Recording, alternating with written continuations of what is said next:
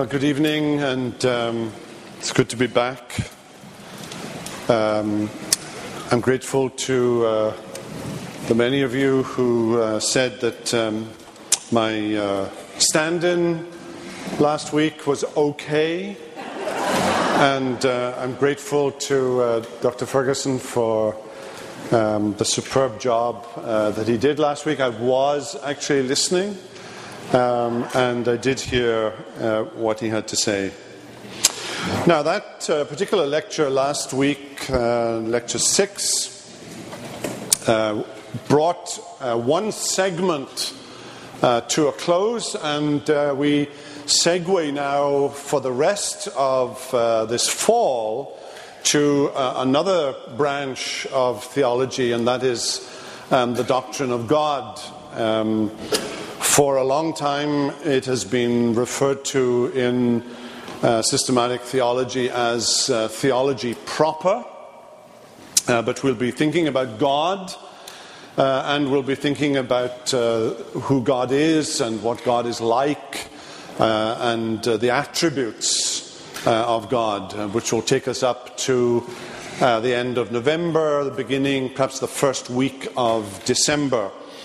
Um, these uh, lectures, contrary to what many of you think, uh, are actually being prepared as I speak, and uh, I've changed my mind a little bit on the trajectory for the next few weeks.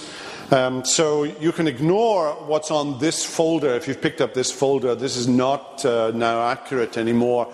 Uh, and uh, we'll put the accurate uh, schedule for the rest of the fall and the topics. Uh, they'll go online uh, probably first thing in the morning. and do consult the various websites, the church website and the one that's printed below the title Centre Point School of Theology. There's a website there too uh, that you can go to, and if you want to ask um, any questions. If you asked any questions of last week's uh, lecture, I will send those, of course, to my OK substitute for, uh, for last week. Now, um, we, are going to begin uh, this evening uh, thinking about God. And uh, before we uh, before we can look at the various attributes of God, and we'll be looking at God's holiness and God's righteousness, God's knowledge, uh, and uh, um, similar uh, characteristics of God, uh, we need to think together about how uh, we ought to think about God. and um, because of uh, the world in which we live because of uh, various uh, philosophical positions, and particularly in 2012 in uh, late modernity, as uh, some refer to it, or post modernity, um, the, the, very, the very way that we know what we know about God, God conveying Himself, revealing Himself, disclosing Himself uh, and committing that disclosure to finite human uh, words, words that are capable of more than one meaning, has given rise to the view that, uh, that, that, that it is not possible for God to accurately and truly disclose himself using the vehicle of human words.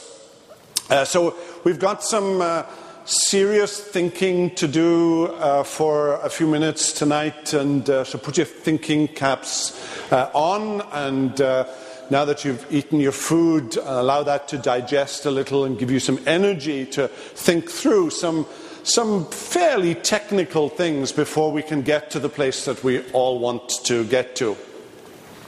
Uh, so we begin with the possibility of true knowledge of God and a distinction uh, that actually goes back to the medieval uh, period, uh, a distinction that's been around for uh, almost a thousand years uh, between archetypal and ectypal knowledge. it's a distinction that's worth keeping. And I've given you some definitions. archetypal knowledge uh, refers to how God uh, knows himself perfectly and in a manner that we cannot. Uh, God's knowledge is different from our knowledge. Our knowledge is discursive, uh, our knowledge is limited. Uh, God's knowledge is omniscient. God knows everything, He knows everything all at once. Uh, God doesn't have uh, aha moments. Uh, there are not uh, factors uh, that come to light that alter God's knowledge of Himself. Uh, neither the problem of sin nor the problem of, fi- of, of finitude uh, affect the way God knows. So when God knows something, He knows it in a different way to the way that we know something. Ectypal knowledge is the opposite of that. Ectypal knowledge refers to uh, what we know about God, and perhaps more importantly, the way we know, the manner we know uh, about God. Um, some theologians, uh, John Calvin, for example, in the 16th century, said um, that God necessarily has to accommodate himself to our finitude. Uh, this isn't just a problem of sin, uh, it's a problem of the fact that we are creatures, that we are, we are finite beings, and, and the, the knowledge that God conveys to us has to be accommodated to fit our uh, human uh, frailty. We are wholly dependent for our knowledge of God upon His self disclosure, uh, His revealing of Himself to us. Now, having said that, what we know about God, we know truly. But what we know about God, we know in an ectypal fashion. We know it in an accommodated fashion. Uh, we know it in a human way of knowing rather than in a divine uh, way of knowing. Well, that distinction between archetypal and ectypal shouldn't keep you awake at night. Um, but it is a distinction I think that's worth keeping. God knows things in a way uh, that we do not. And our way of knowing is always a human way of knowing, and that should keep us humble uh, in what we know uh, about God. Ultimately, uh, this will lead us. Uh, right at the very end, uh, probably the first week of December, to consider something like uh, our knowledge of God is, is limited, or uh, there is a, God is incomprehensible. Not that he cannot be understood at all, but that he cannot be understood fully.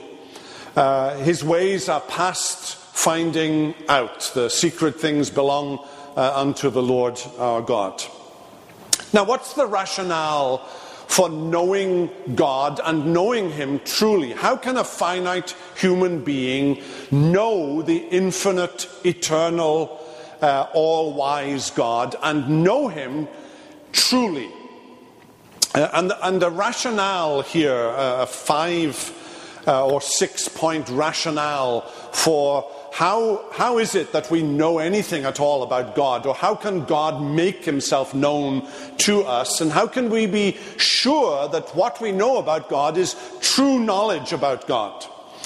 Uh, and it begins with the consideration uh, of the fact that we as human beings are created after the image and likeness of God. We are image bearers of God.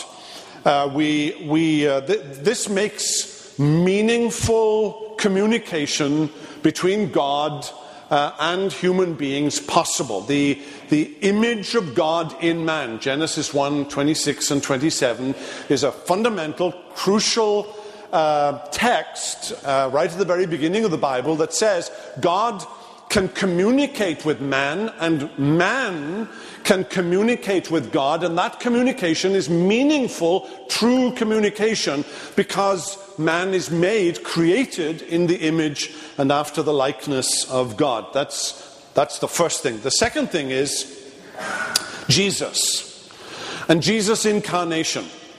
Our understanding of Jesus' incarnation is that the second person of the Trinity took to himself human flesh and blood.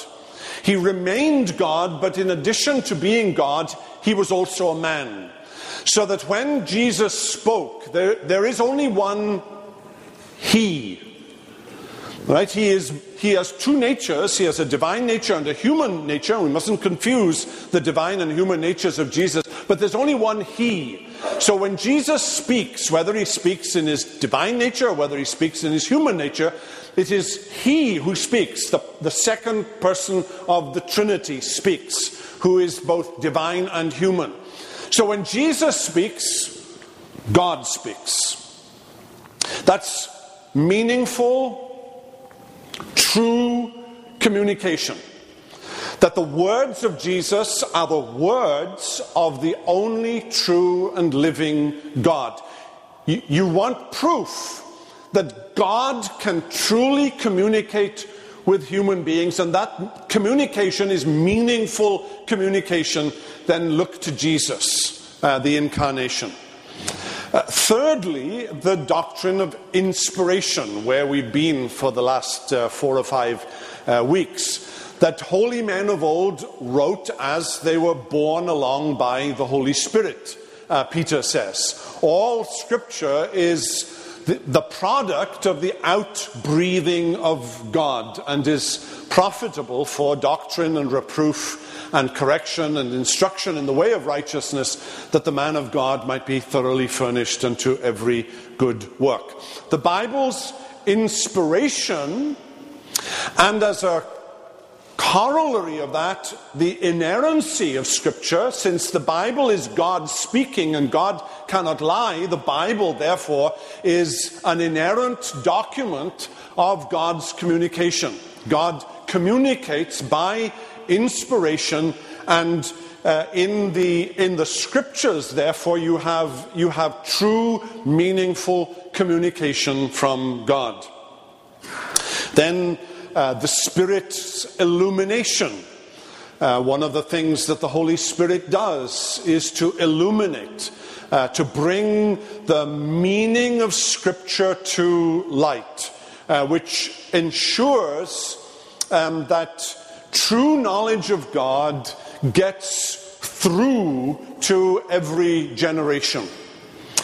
Uh, and then uh, another, uh, another issue by analogy, uh, we adjust the definition of verbs and nouns and adjectives uh, applied in Scripture to, uh, to God. Um, human uh, human language is necessarily finite. Human language is, is necessarily limited. But when we apply these words to God, we adjust those words so that, uh, so that there, is a, there is a direct uh, correspondence, a one to one correspondence between uh, God speaking and our uh, understanding of what it is um, that God says. So that uh, uh, a consistent body of, of true knowledge of God, true theology about God, um, derived from um, careful exposition of Scripture uh, provides for us a tradition that, uh, that is, uh, that is uh, true and, and, and trustworthy. So that's the, that's the basis upon which we can argue for true knowledge of God uh, in human beings. Now, knowing God as God uh, reveals himself um, I'm, I'm, not going to look uh, any, at any great length at this section. Um, this is a trajectory of where we are going to go uh, in the next uh, six or seven weeks.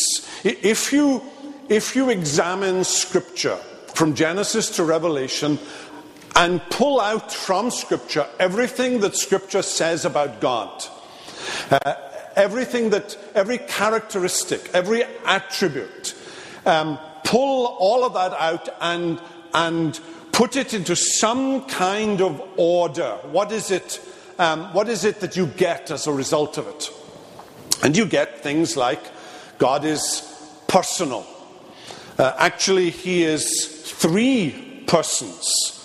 And therefore, uh, God described, uh, God is often described in Scripture um, using personal language using this uh, big word here, anthropomorphism. And that's a good word to throw into a sentence or two uh, in the coming uh, week. Let me tell you about anthropomorphism. Um, God speaks using um, human language. Uh, God uh, has eyes, God has ears, uh, God has a nose, uh, God has feet. Uh, God uh, repents in the King James Version, or he. Um, he is sorry uh, that he has made man, Genesis 6 7, or he regrets that he made Saul king, uh, 1 Samuel 15 11. Uh, we understand these statements as God um, accommodating himself to a human way of talking to help. It's, it's, like, um, it's like baby talk. It's like God saying, You can't possibly understand what I am truly like, so let me use um, human metaphors and human similes um, to describe what it is um, that, I am, uh, that I am like.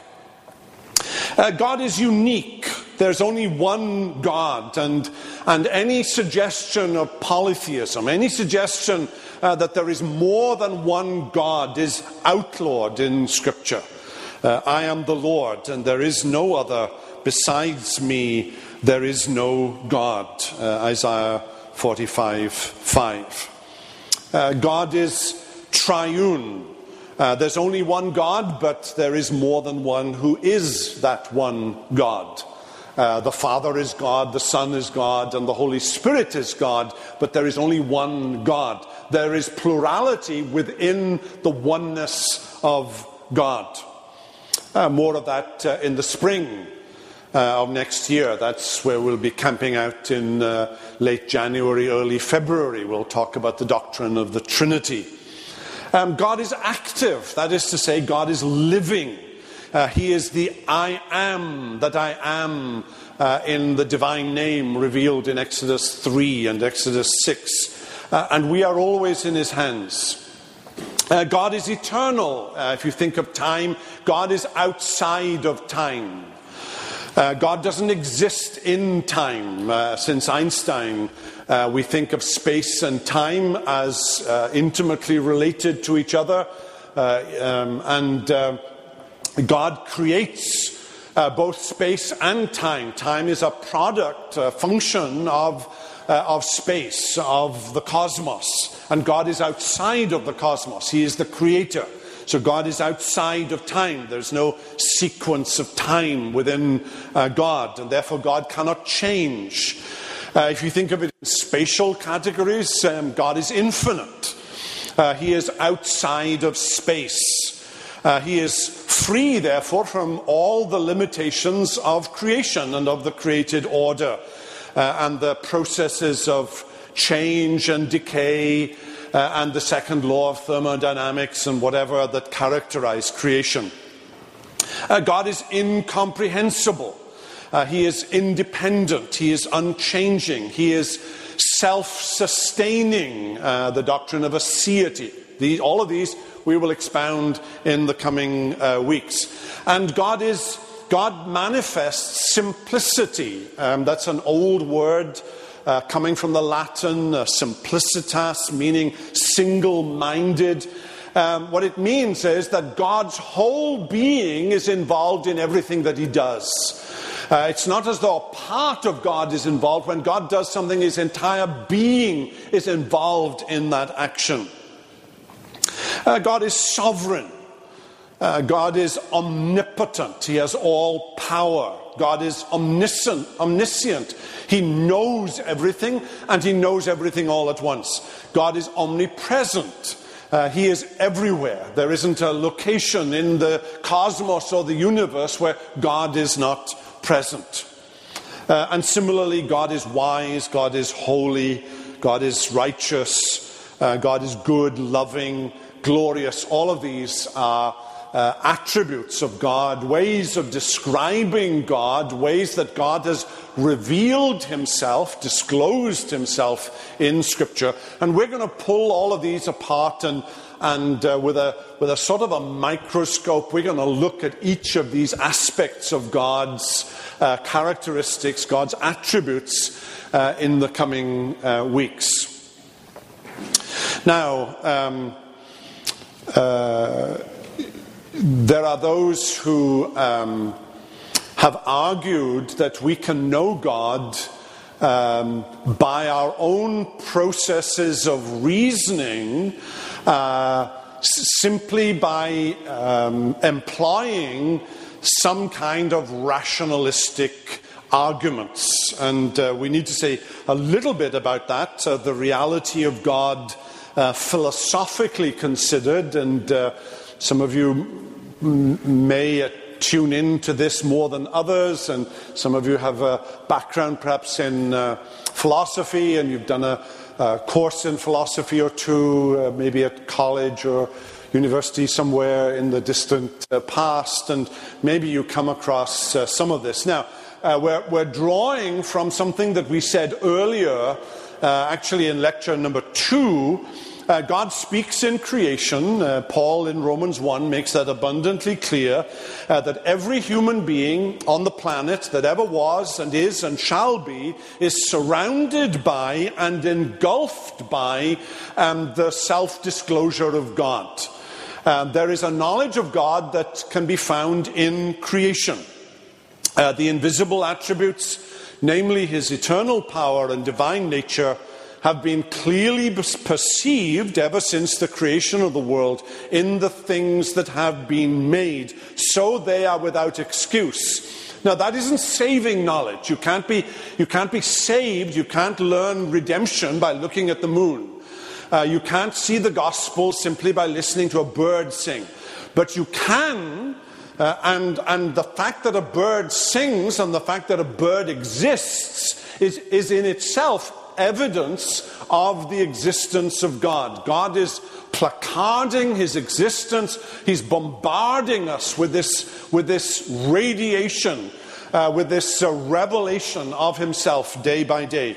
Now, the fact that men and women deny that is besides the point.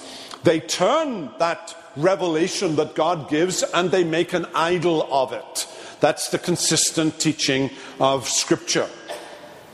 So the reality of God or the awareness of God is universal, uh, and agnostics who question the existence of God and atheists who deny the existence of God, uh, all of that is notwithstanding, Scripture insists that. Uh, that the knowledge of God is there and that the agnostic and the atheist simply suppress it. Uh, actually, um, God doesn't believe in atheists. Now, there are classical um, arguments, so called classical arguments, uh, for the existence of God. Uh, one thinks of the 12th century uh, theologian uh, Thomas Aquinas and uh, uh, famous, the famous five ways uh, that uh, Thomas Aquinas uh, propounded, and these, of course, have become particularly important in Roman Catholicism, that have more or less canonized the theology of Thomas Aquinas. Uh, and I want to look just very briefly, I, I basically just want to mention uh, five uh, of these so called arguments for the existence of God, rational arguments for the existence of God. Uh, one uh, is called the ontological argument, uh, put forth uh, by Anselm of Canterbury. Uh, and um, Anselm of uh, Canterbury put it in this form. roughly, I'm, I'm translating something from, the, from his book, the Proslogion. Therefore, if that than which a greater um, cannot be conceived exists in the understanding alone, the very being than which nothing greater can be conceived, than which nothing greater can be thought, is. Now, I have to say, the ontological argument does absolutely nothing for me. Uh, it leaves me entirely cold. Uh, it has, however, been the stuff of philosophy. In fact, to this very day, uh, philosophers will still uh, take up aspects of, uh, of uh, Anselm's ontological argument. Um, it, it, has a, it has a weakness, uh, and a very fundamental weakness, um, that this argument doesn't really get past um, the, the issue of whether uh, Anselm is saying, in, in, my mind, I can conceive of something greater, and that which no greater can be conceived is God. Well, he's not the Christian God for sure, even, even if it's a philosophical axiom. And, and then whether, whether that existence of the idea of God in the mind can translate into the, into the reality of God in, in, in, in, in reality as opposed to the thought life, uh, whether, whether it can cross over from the mind into reality is, uh, is a, a, very important uh, question. And uh, largely, um, Protestant Reformed Christians have have, have not given uh, the ontological argument uh, any, any great uh, credence. Uh, the cosmological argument is an argument that is a little easier to understand for sure. Um, uh, and it comes in various forms. Uh, Plato's demiurge is one form of it. Aristotle's unmoved mover is another form of it. Um, it is the, uh, uh, the argument based on, um, on uh, empirical uh, observation of the universe that to every effect there is a cause. if you see an effect, there must be a cause for that effect. And if you argue all of, uh, that all of the effects all the way back, you get at the ultimate cause, uh, the unmoved mover in uh, Aristotle's uh, language. Um, what was there before the Big Bang uh, is a form of implementing a cosmological argument. You're asking uh, you, you, there are these effects and there are causes and there are effects and there are causes, but, but if, the, if the effect is the Big Bang, uh, what was there before that? What caused the Big Bang? Um, and uh, if you ask that question, you are, in a sense, employing a form of the cosmological uh, arguments. And as you know from Stephen Hawking and others, uh, uh scientists have proved somewhat uh, resistant to the logical necessity of answering that uh, particular question. Uh, the teleological argument. Uh, this is a deductive argument. Uh, again, things reveal order and design. Uh, the most famous uh, form of this uh, is in the form of uh, William Paley, whose uh, mugshot is on page six. Very handsome looking fellow uh, with a very fancy hat and a wig. William Paley, 18th century. he just, supposing you're walking along the beach and you're, on a, you're, a, you're a primitive and, and you discover uh, something you've never seen before in, in, all of your life, you discover a pocket watch. Uh, and uh, it's one of these pocket watches, perhaps with a glass back, and you look inside, and it reveals uh, it reveals order, intricate order and design. And uh, and uh, you know, nature doesn't produce a pocket watch. Um, that the intricacy of the design argues for a designer. Um,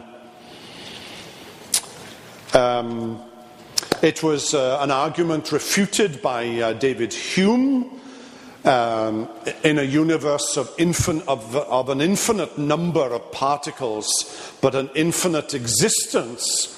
Every possibility may occur, um, uh, Hume argued. Uh, you know, it assumes in the argument that you reach an end point.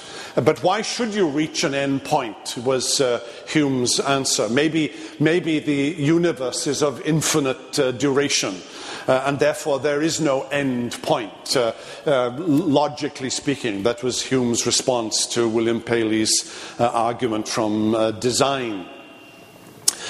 Stephen Hawking, in The Grand Design, uh, argues that it's reasonable to ask who or what created the universe, but if the answer is God, then the question has merely been deflected to that of uh, who created God.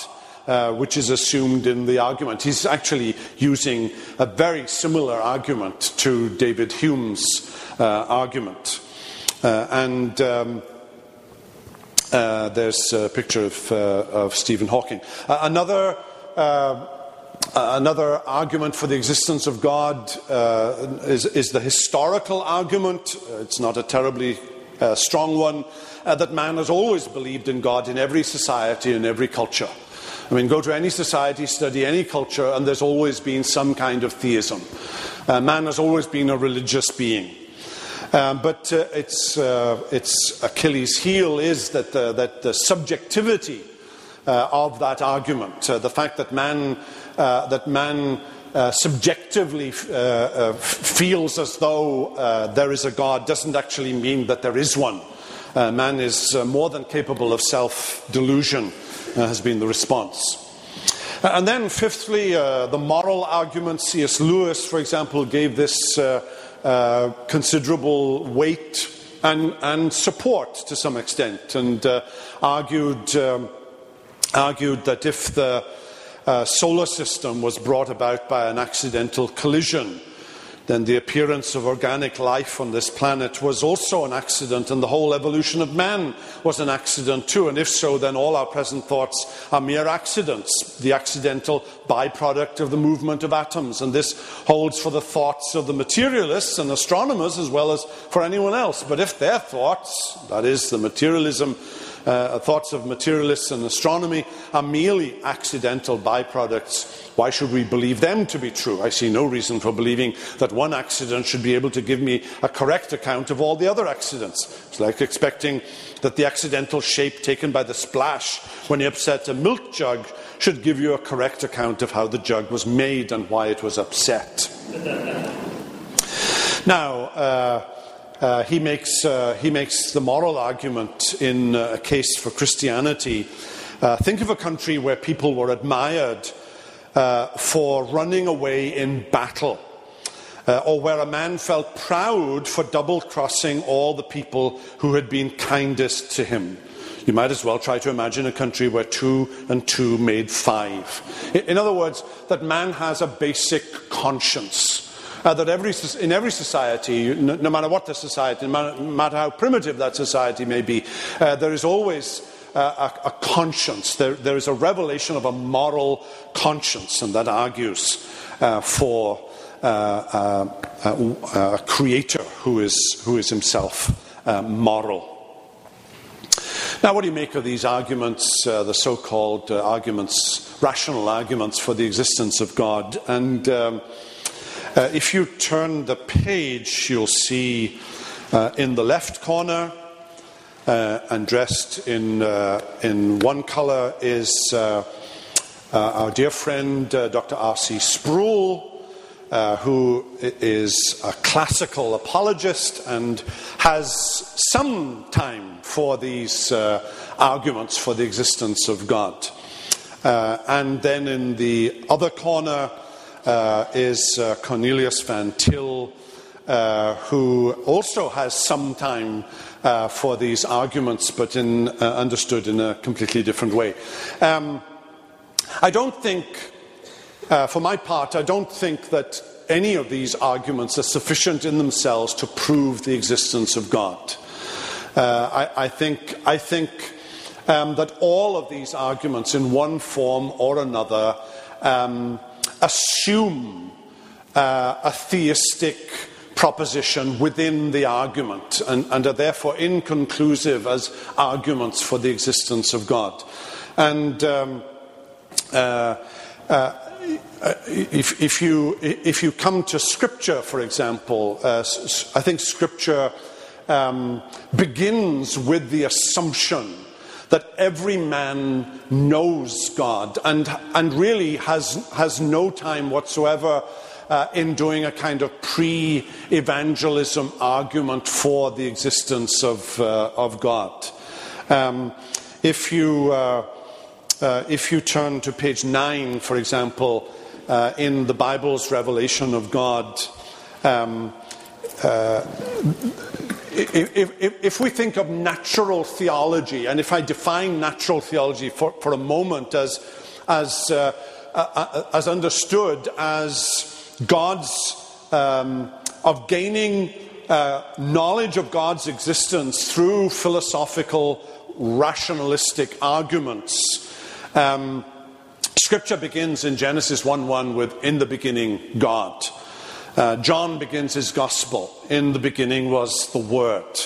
Uh, even Paul in Athens, uh, what therefore you worship as unknown, this I proclaim uh, to you. And um, I, I, don't think that Scripture itself uh, attempts to rationally argue um, the existence of God. Um, uh, the, these, these arguments, I think, are fundamentally wanting uh, in, in their basic structure. Now, let's move on. Models for thinking about uh, God. Uh, let me talk about the evangelical model for thinking about God. Um, how should we think about God? Uh, well, uh, you gather all the information that the Bible has to say about God and you synthesize that information into a coherent uh, structure. Uh, that's been the evangelical way. That has been the reformed way of uh, getting at a doctrine of God. Uh, a basic controlling principle here is that there is no unChristlikeness in God. Um, Every attribute, every quality of God is also a quality of Christ, or every quality, every attribute of Christ in terms of the person of Christ is also uh, an attribute of God. And various uh, people have said that. Uh, Karl Barth said that uh, in a slightly different way, and perhaps leading to a slightly different conclusion. Uh, but I've, I've quoted uh, someone who otherwise I would not be citing uh, because he, he wouldn't be orthodox on so many things. But uh, this particular statement, I think, uh, is one worthy of pondering. Uh, God is Christ like, and in him there is no unChristlikeness um, at all. Uh, and that's a, that's, a, that's a very fundamentally important point when we're thinking about God. We must never make God to be unlike Jesus. Uh, uh, God, the, God being angry and Jesus being, uh, being uh, reconciling or, some, or something of that nature. Uh, then uh, Roman Catholicism and Orthodoxy, Orthodoxy meaning Eastern Orthodoxy or Russian Orthodoxy, uh, in which the doctrine of God is derived, implying tradition, the tradition of the church fathers, uh, the tradition of the sayings and councils of the church, and viewing uh, those sayings and, and um, pronouncements of the fathers and of the church as spirit given and having authority. Uh, and uh, a, a, third way of, uh, of getting at the doctrine of God would be a rationalistic way uh, viewing the Bible as useful, uh, but fallible and capable of uh, error, uh, and therefore implying philosophy and uh, the philosophy of the current age. and whatever happens to be trendy in academia and in sociology, and adjusting, therefore, the Bible to the, the philosophies of the day. that would be like saying, a statement which begins, God cannot possibly do such and such. Right? That, that statement is based on current philosophical, uh, sociological, scientific prejudices. Uh, or, of course, the Bible shows primitive, unenlightened concepts and worldviews. Or, uh, the influence of the ancient Near Eastern culture radically distorts what the Bible says at this point. Or Jesus was a man of his day, and the incarnation meant that he too employed primitive ways of thinking. Now, all of those, all of those are distortions. That's a rationalistic approach uh, to uh, understanding God. But all of those approaches are being employed in some form or another, uh, not just in the world at large, but in the churches uh, at large too. Uh, and the only sure and safe way is what I call the evangelical way. Gather what Scripture has to say about God and synthesize that material together. Now, um, uh, an important question to ask at this point as we, we begin. You can, you can relax a little now that all of that stuff that we've just done is necessary stuff and was meaningful to some more than others, I'm sure. Uh, and some of you might have uh, been more taken with those uh, arguments for the existence of God uh, more than others. Uh, but, but now we want to begin properly down the road uh, of the, the, doctrine of God as the Bible reveals itself. And a question that has been asked, and one, the answer of which, to, to, which affects the way we, we go from here on, is do we begin with the doctrine of God in itself, or do we begin with the doctrine of the Trinity? do we begin with with God, and uh, we say God is uh, holy, and God is righteous, and God is loving, and God is gracious, and God is omniscient, and God is omnipotent, and God is omnipresent, and so on. And we look at all of this. And then at the end we say, and yes, God is three. God is Father, God is Son, God is Spirit. Uh, the Father is God, the Son is God, the Spirit is God, but there's only one God. Three persons, one God.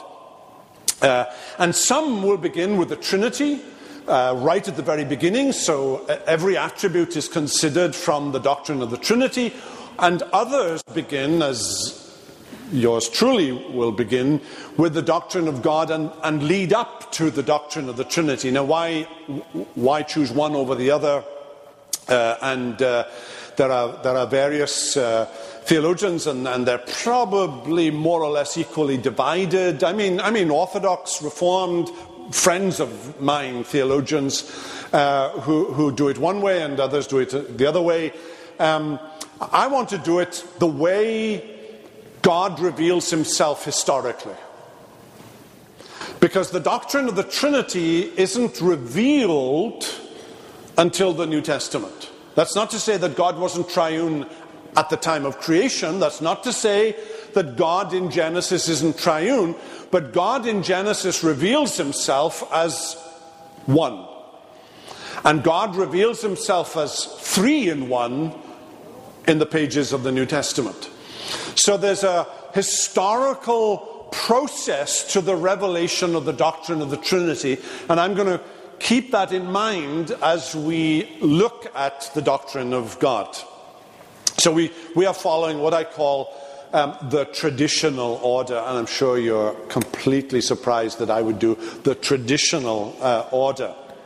However, having said that, I want you to note the, the but statement, uh, uh, third of the way, two thirds of the way down, page 10. Everything we attribute to God is equally to be attributed to the Father and to the Son and to the Holy Spirit. Although we won't come to a study of the doctrine of the Trinity until January, February, when we've had some Christmas pudding and Christmas cake, and, and we've put on some pounds because we'll need it for the doctrine of the Trinity. And then uh, another little statement, which I've already made, but I want to emphasize it one, once again that the whole doctrine of God must be seen in the light of Christ. Now, there is more to God than Christ. The Father is God, the Spirit is God.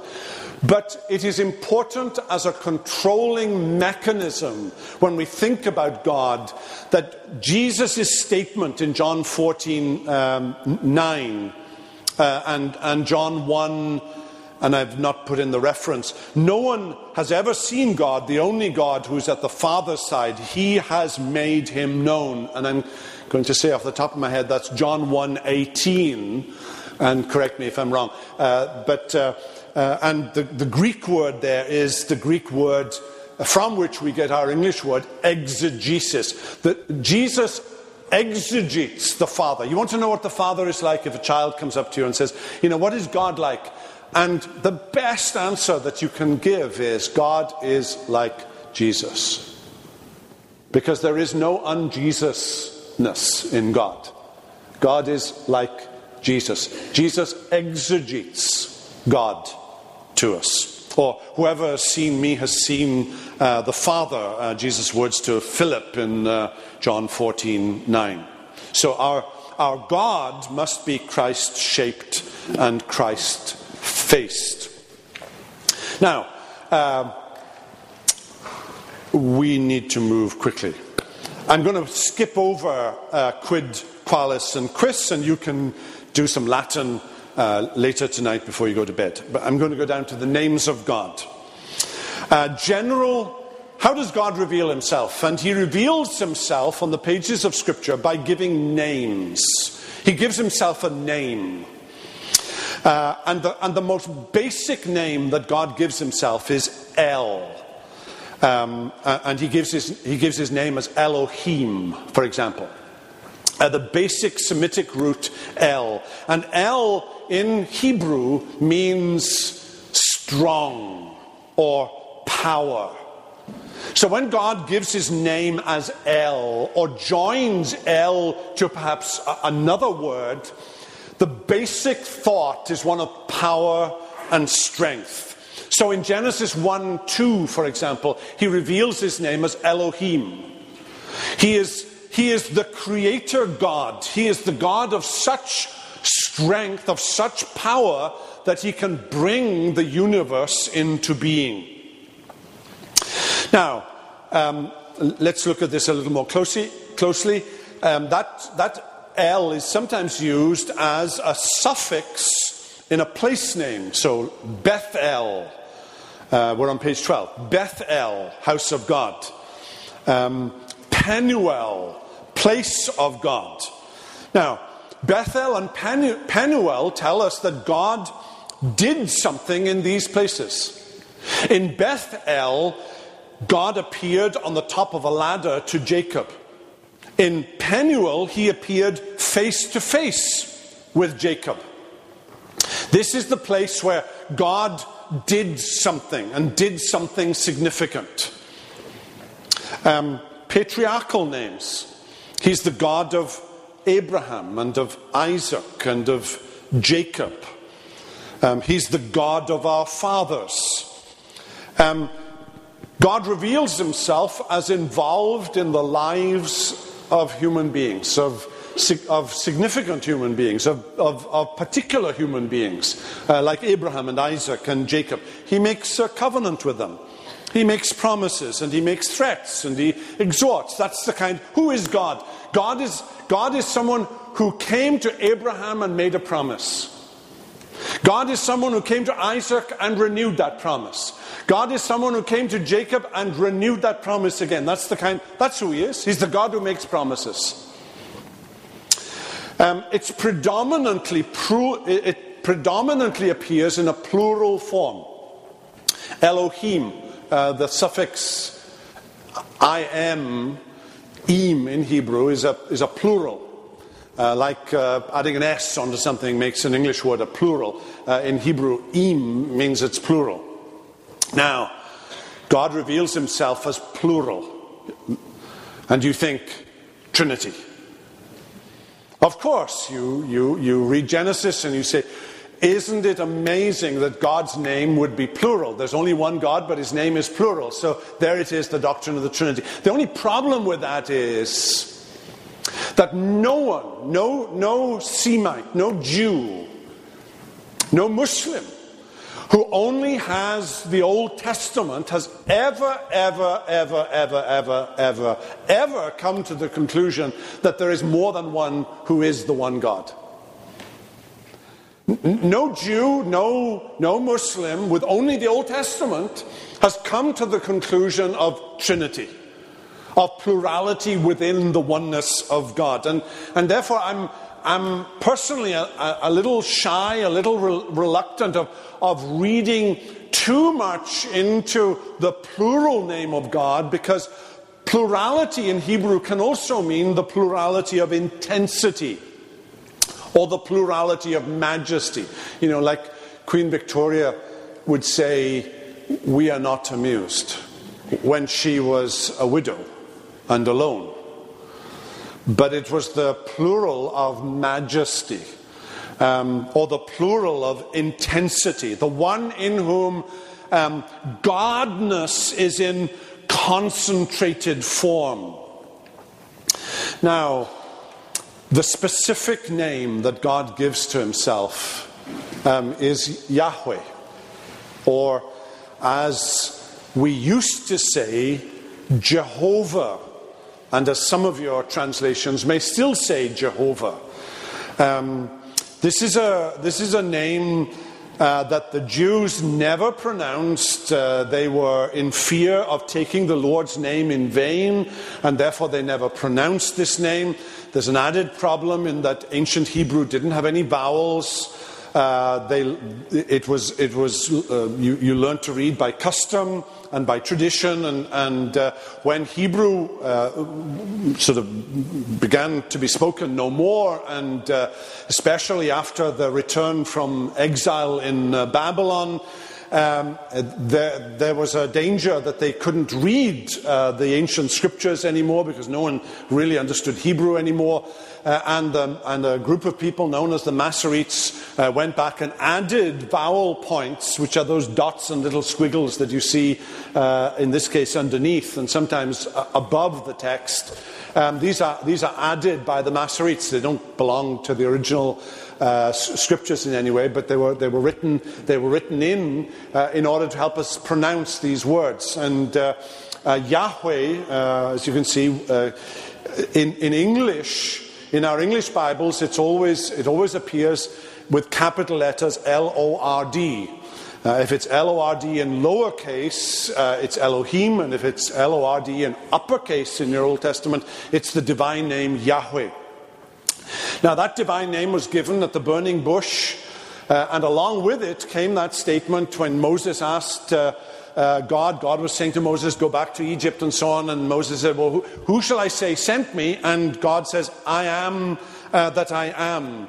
Or possibly, I will be that I will be, as the ESV footnote uh, seems to suggest in Exodus 3 uh, 14. Now, that is a very, very, very, very significant uh, revelation on God's part. God gives his special name. Uh, he gives his name to Moses. This is a name that's associated with the redemption of God's people from Egypt. This is a redemptive name. It's, it's almost like saying this is God's gospel name uh, Yahweh or Jehovah. Uh, this, is, uh, this, is, this is the, the, the name that sounds in Hebrew like the verb to be I am or, or I will be. I am that I am. I have I have existence. God says to Moses, uh, Moses says to God, What's your name? And God says, I am. You see, all the other gods have one fundamental problem they don't exist. but I do, God says. I have being. I exist. Being, not becoming. God is unchanging. I, I am who I am. He, he, never comes into being. I always am. He's always, he, he always has being. He always has had being. Inexhaustible being. You, you remember there was a burning bush that wasn't consumed. There was, a, there was a visual display of the meaning of this name. It burned and burned and burned but it was never consumed. Um, God has inexhaustible being. Look at, uh, look at Isaiah 40 28. Comfort my people, comfort ye, comfort ye my people, with, with this thought He does not faint or grow weary. How does God reveal himself? He reveals himself as the I am that I am he always is. He always exists. He is never consumed. He is inexhaustible.